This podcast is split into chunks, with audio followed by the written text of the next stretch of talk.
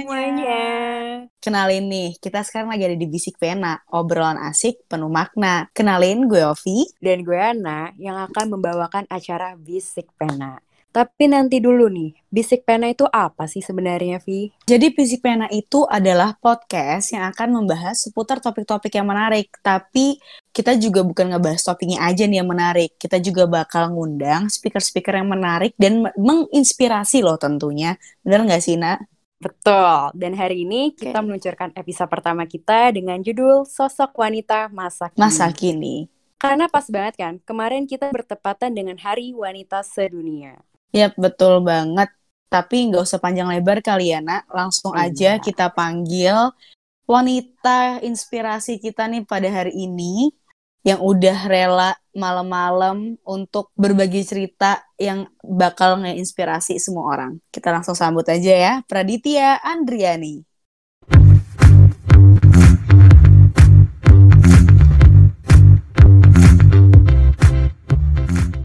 Halo, Tia. Hai Ana, hai Ovi. Vi, kenalin Oke. ini Mbak Tia, orang yang selalu gue stalk highlight story Instagramnya satu-satu. Nah, tapi Ya. tunggu dulu, Nak. Sebelumnya kita mau ngucapin dulu nih ke Mbak Tia. Mbak Tia, Happy International Women's Day, Mbak Tia. Yeah.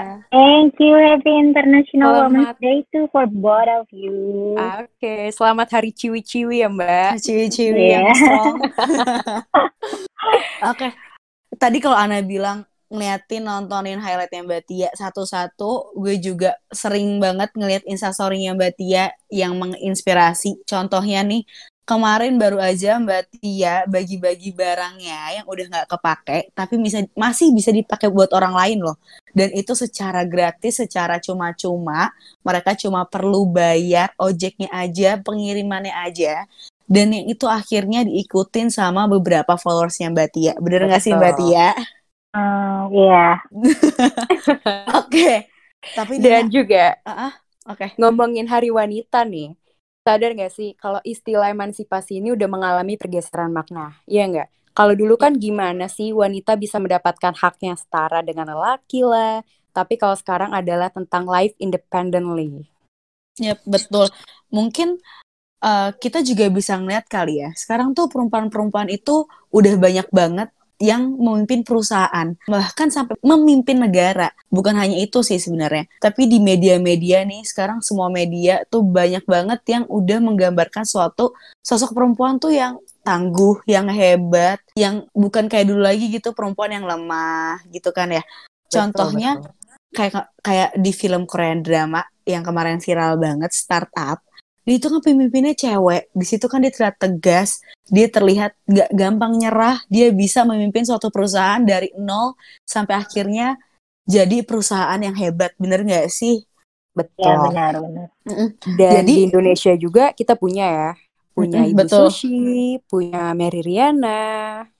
ya dan ada juga Putri Tanjung anak muda perempuan yang sekarang juga jadi inspirasi semua orang gitu kan tapi nih Mbak Tia kalau Mbak Tia sendiri melihat sosok Kartini zaman sekarang itu tuh seperti apa sih Mbak Tia? Hmm, jadi gini ya, gue turut eh, bangga sebagai perempuan dan gue turut happy juga ngelihat eh, perkembangan. Gue sih nggak bilang kalau perkembangan intelektualitas perempuan ya, tapi lebih ke kayak em, ada kemajuan pesat di diri perempuan yang sekarang tuh lebih berani dibandingkan yang dulu gitu. Kalau perempuan-perempuan yang dulu tuh mungkin lebih apa ya batas untuk speak up. Kalau yang sekarang tuh mereka rata-rata gitu kita bisa lihat mereka itu nggak mm, nggak takut untuk bisa memimpin melit suatu organisasi, ada di posisi tinggi di perusahaan perusahaan gitu punya jabatan tinggi, terus ya bisa lebih berani breaking the limits gitu. Mereka bisa lebih berani untuk show off mimpi mereka gitu. Kalau zaman dulu kan kebentur sama em, apa ya budaya-budaya yang perempuan itu eh, cuma pintar di apa sumur ladang Iya, iya, apa kasur ya itulah pokoknya. Nah itu. Jadi maksudnya kalau yang sekarang ini perempuan-perempuan sekarang tuh udah berani untuk bermimpi tapi bukan dengan eh, ini ya apa ya meninggalkan kodratnya nggak kayak gitu. Tapi mereka sekarang sudah lebih berani speak up aja buat show ini gue punya mimpi dan mimpi gue tuh nggak ketinggian loh kayak gitu Baik. Berarti kalau wanita sekarang ini lebih maju dari waktu ke waktu tanpa menghilangkan jati dirinya berarti ya Mbak? Betul. Oke.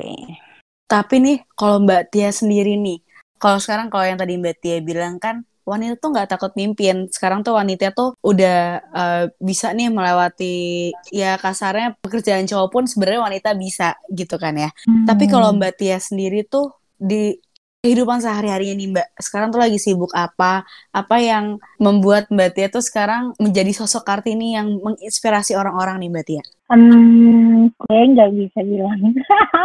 gue nggak menginspirasi sih sebenarnya, tapi terima kasih kalau misalnya ada yang beranggapan gue bisa firing people. Tapi gini, gue dari dulu mungkin terkenal keras, dikenal keras maksudnya, dikenal keras sama orang. Kalau gue once gue udah punya prinsip ya, A ya A gitu, B ya B gitu. Dan mungkin sebagian dan gue lingkup uh, tinggal besar tumbuh di lingkungan yang maksudnya mostly rata-rata laki-laki. Gue kuliah di teknik, which is itu 80% laki-laki. Kemudian gue masuk ke dunia perbankan, emang sih uh, banyak perempuan, tapi yang gue hadapi laki-laki. Terus banyak kan customer laki-laki gitu kan, karena gue di funding, which is gue ketemu sama uh, apa namanya klien-klien gue yang rata-rata laki-laki kan yang memimpin perusahaan. Kemudian gue masuk ke industri yang sekarang, industri telco, which is 80 persennya juga laki-laki. Ya, gue tumbuh besar dan uh, berkembang memang di dunia yang mayoritas laki-laki gitu. Pada akhirnya um, gue pasti punya lah pengalaman gimana rasanya gue secara tidak langsung didiskreditkan sebagai perempuan gitu. Contoh saat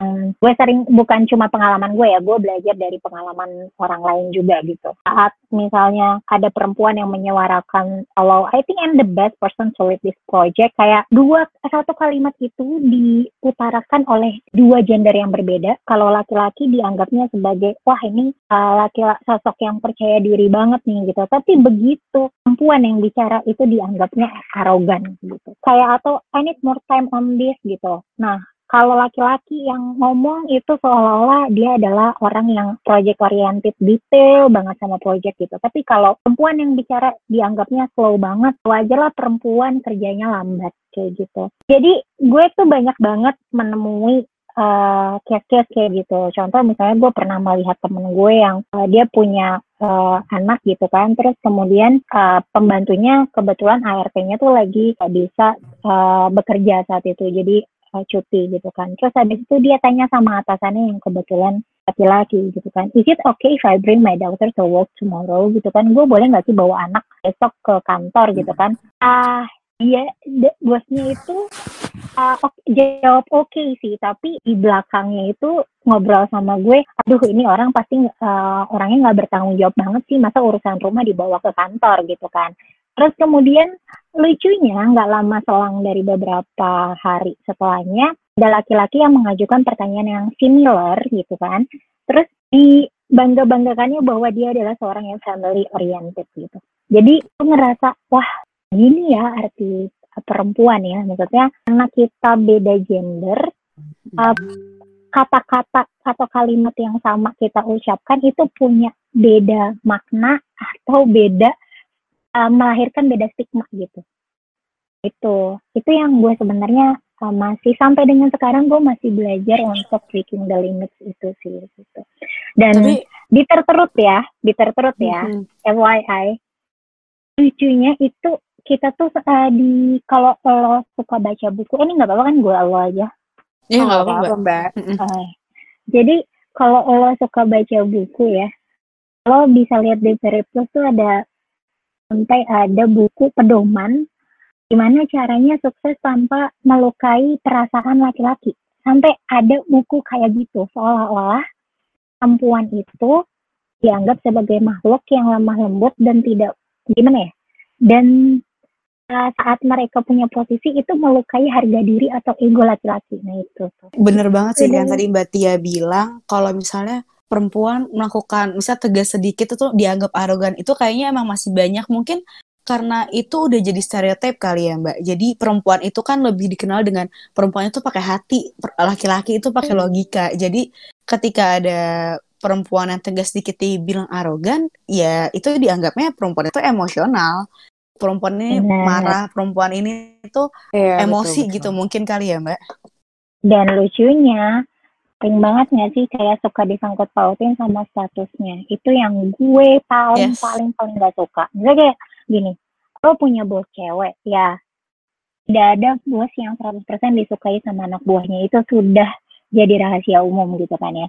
Tapi saat lo punya leader cewek gitu, lo tuh pasti akan uh, teman-teman lo itu bakalan kayak menanyakan statusnya, eh lo udah nikah atau belum, apa segala macam gitu kalau dia di kondisi status yang single gitu, apalagi di usia yang cukup, itu rata-rata dikaitkan dengan emosinya dia saat bekerja, saat di perusahaan.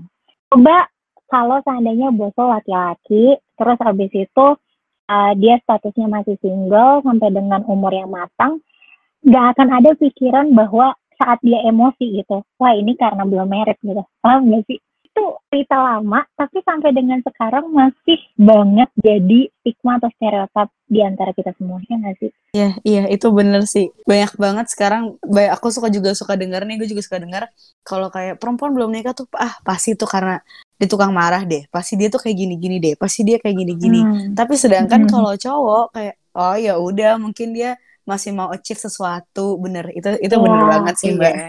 Betul kan? Ini Iya. juga pertanyaan aja buat diri gue sendiri sebenarnya. Oh. Ini aku suka mikir nih, kenapa ya setiap si wanita ini bersikap tegas, Mbak, dalam menyampaikan pendapat, pasti banget, pasti selalu diberikan label galak. Sementara kalau laki Hmm. malah tegas. Kenapa itu? Nah, ya, ya semacam itu lah maksudnya. Jadi apa yang dilakukan sama persis atau kalimat apa yang diungkapkan sama Mm-mm. persis itu bisa sampai dengan uh, pandangan yang berbeda gitu. Iya, betul. Cuma karena gender. Gender. Gitu. Eh, Lanjut, Nak. Defin, aku mau nanya nih, definisi wanita independen menurut Mbak Tia itu gimana? Wanita Yes. independen, sebenarnya uh, luas banget sih ya. Tapi menurut gue wanita independen itu dia itu nggak takut buat punya mimpi tinggi dan dia nggak peduli sama orang-orang yang uh, ngecap dia mimpi ketinggian. Menurut gue wanita independen itu apa ya? Dia tak dia tuh um, tahu kapabilitasnya dia dan dia nggak membiarkan seseorang itu menghentikan langkah-langkahnya dia, mengecilkan arti mimpinya dia juga dan dia tahu kalau dia itu terlahir bukan sebagai faktor pendukung atau figuran gitu, tapi dia irreplaceable. Dia bisa punya posisi penting, dia lahir dengan tujuan yang penting dan dia raise up itu gitu.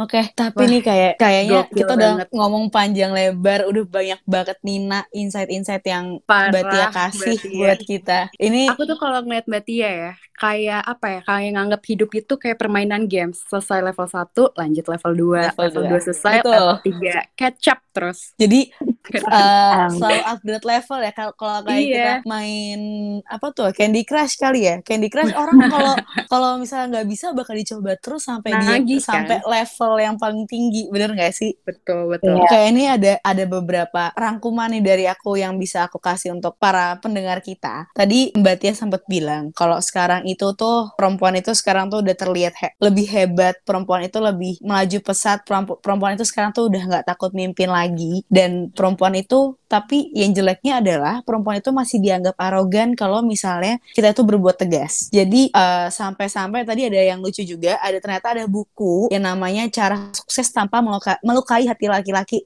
yang padahal sebenarnya yang sebenarnya gampang terlukai itu kalau dengan dengan berpikir logika adalah perempuan karena perempuan lah yang lebih sering menggunakan emosionalnya, lebih sering menggunakan hatinya. Dan saya itu ada Mbak Tia tadi sempat ngomong juga wanita itu eh, tolong jangan takut mimpi tinggi-tinggi, Yes, tapi betul. dia tahu juga kapabilitasnya itu seperti apa. Jangan pernah menghentikan langkah kita karena pemikiran kita. Jangan pernah memikirkan langkah kita, jangan pernah memberhentikan langkah kita itu karena kontrol diri kita. Jadi jangan takut sama diri kita yang mengontrol kita. Dan achievement wanita itu ini sih yang paling yang paling apa ya? Yang paling kena banget achievement wanita itu bukan cuma menikah. Jadi lo mau wanita karir dan lo mau ibu rumah tangga sekalipun itu tuh sama pentingnya. Nggak ada yang lebih penting dari lebih penting wanita karir atau lebih penting ibu rumah tangga itu nggak ada. Dan wanita itu punya hak untuk bangkit dan jangan pernah yang tadi jangan pernah mau dikontrol atau dihentikan dengan pemikiran kita sendiri. Jangan pernah mau dikontrol sama apa yang nggak menurut kita tuh aduh kita nggak bisa nih jangan pernah mau dikontrol sama itu. Dan tadi Mbak Tia juga bilang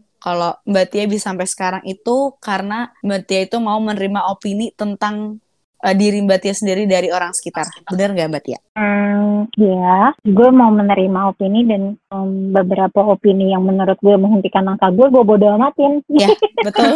ya, betul. Tetap maju gue, pokoknya. karena gue nggak mau society itu mengukur langkah gue gitu. Ya, Apa pun betul. itu. Society itu bukan cuma sekedar laki-laki ya, tapi Ya, sekitar gue mengukur langkah gue gitu. Mem- mendeskripsikan bahwa hmm, yang patut dikagumi adalah yang demikian demikian demikian. Gue mau keluar dari tolak ukur itu. Bahwa nyatanya orang-orang yang lo kagumi itu eh, butuh ukuran maksudnya eh, lo harus jago masak lo harus eh, pinter dalam eh, apa namanya pinter dalam urusan rumah tangga gitu atau lo harus cantik semampai tinggi dan apa pun itu gitu ya. Gue nggak peduli sama itu gitu. Gue bener-bener melakukan apa yang gue mau bukan untuk mendapatkan impresi dari orang lain gitu. karena gue pengen karena gue mau karena gue tahu gue mampu gitu betul betul.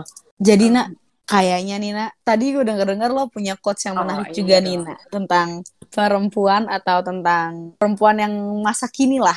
Iya, jadi gue mau sharing dulu sih. Kalau misalnya prinsip hidup aku nih adalah, kalau untuk urusan kerjaan, ambil aja tagline-nya Nike, yaitu just do it. Karena kita nggak tahu kan, siapa tahu muncul kemampuan-kemampuan yang selama ini kita nggak sadarin.